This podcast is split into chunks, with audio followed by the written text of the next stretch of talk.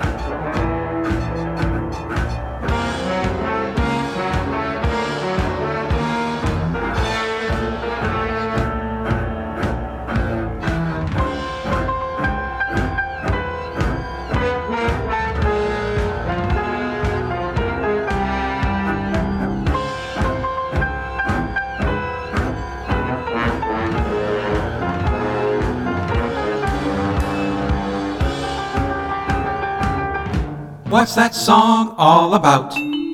Recording for Manhattan Rumble, 49th Street Massacre, began on April 29, 1971, under the working title of Manhattan Concerto. The song was written by Jeff Lynne and is track number 7 on the album, track 3 on side 2. It follows Mr. Radio, which breaks the album's Lynne, Wood, Lynne, Wood track pattern.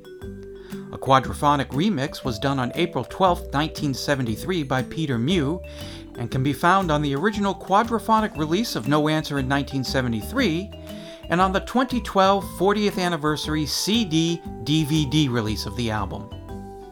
It was used in the 1971 film Freedom City and the 1976 porn flick Ecstasy in Blue. In 2005, the song was the theme music for the BBC radio show What a Carve Up.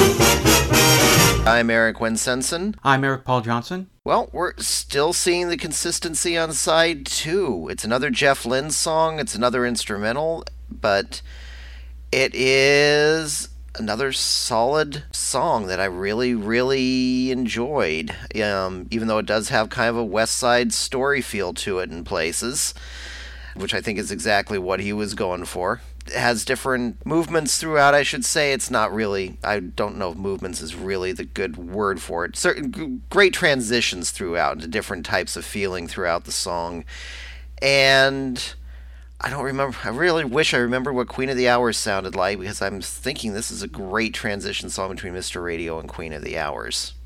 Uh, yeah, actually, yeah. I'm sort of running it through my head. I like this one. Like it not wild about it, but I like it. But it does show that there is some progression going on. I mean, they've clearly expanded the orchestra from just 15 cellos to there's a horn section, you get timpanis, there's a, a whole lot of more classical elements going on in this song. Parts of it made me laugh. There were parts of it that kind of reminded me of the uh, opening music for The Holy Grail. It's more the uh, kettle drum timpani pounding parts of it. And the singing what singing there is in the song, though is kind of funny and whimsical. There's actual lyrics to it, which I never knew there were lyrics. I thought it was just singing gibberish. But it's clap hands, 'cause here comes Charlie. Running up and down the city wall. Clap hands, 'cause here comes Charlie. Ah.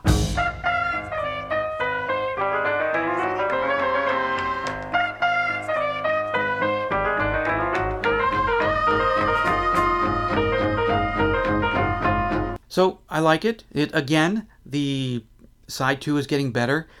The band is getting better at this whole ELO thing. I like parts of it. Parts of it amused me, and I wasn't really sure what else to say about this song until I came across an interesting tidbit of information. This song was used in a hardcore 70s porn movie. Okay. Uh, it was called Ecstasy in Blue. It's from 1976. And the more I delved deeper into this subject, it's not just this song.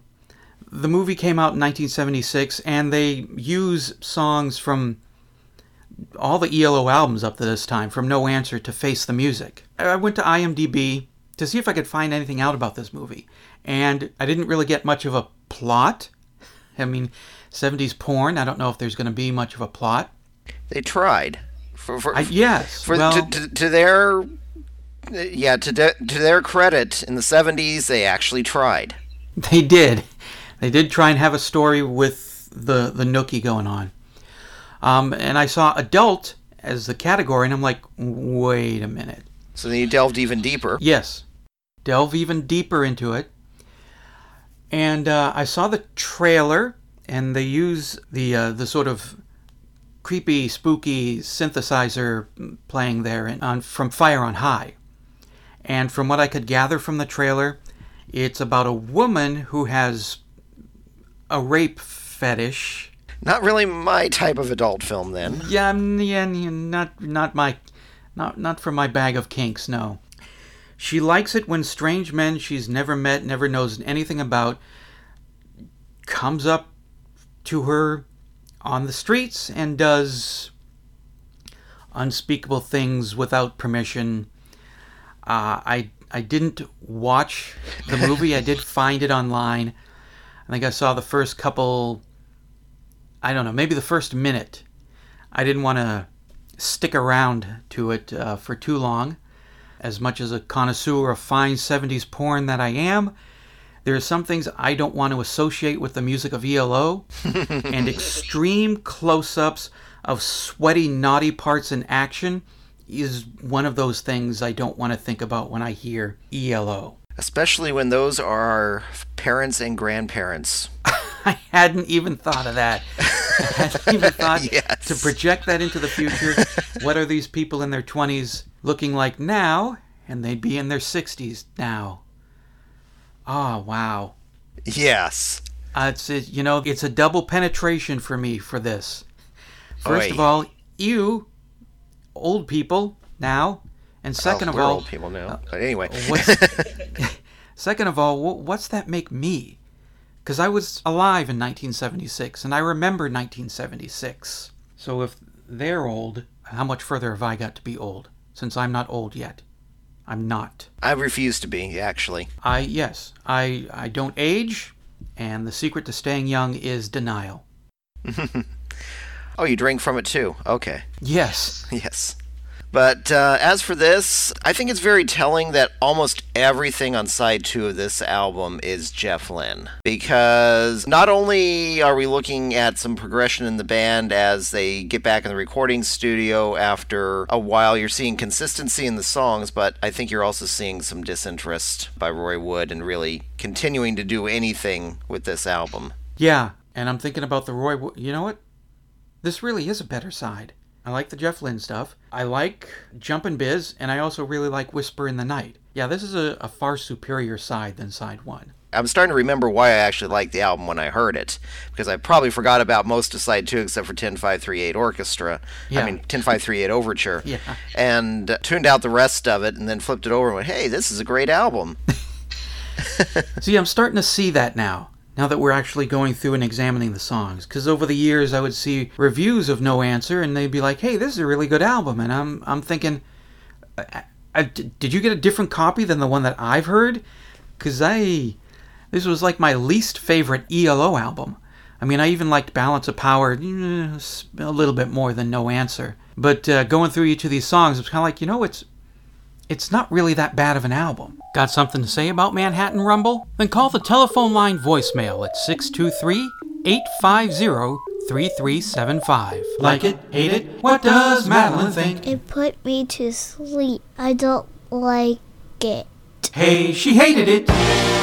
Face the Music, an Electric Light Orchestra song by song podcast, is a production of Radio Trolla Entertainment Assorted Deli Meats Amalgamated. Contact us by voicemail at 623 850 3375 or email us at eloftmpodcast at gmail.com. Keep up to date on the show by joining our Facebook group. You can financially support the podcast by going to podomatic.com slash podcasts slash lntcs and click on the PayPal button.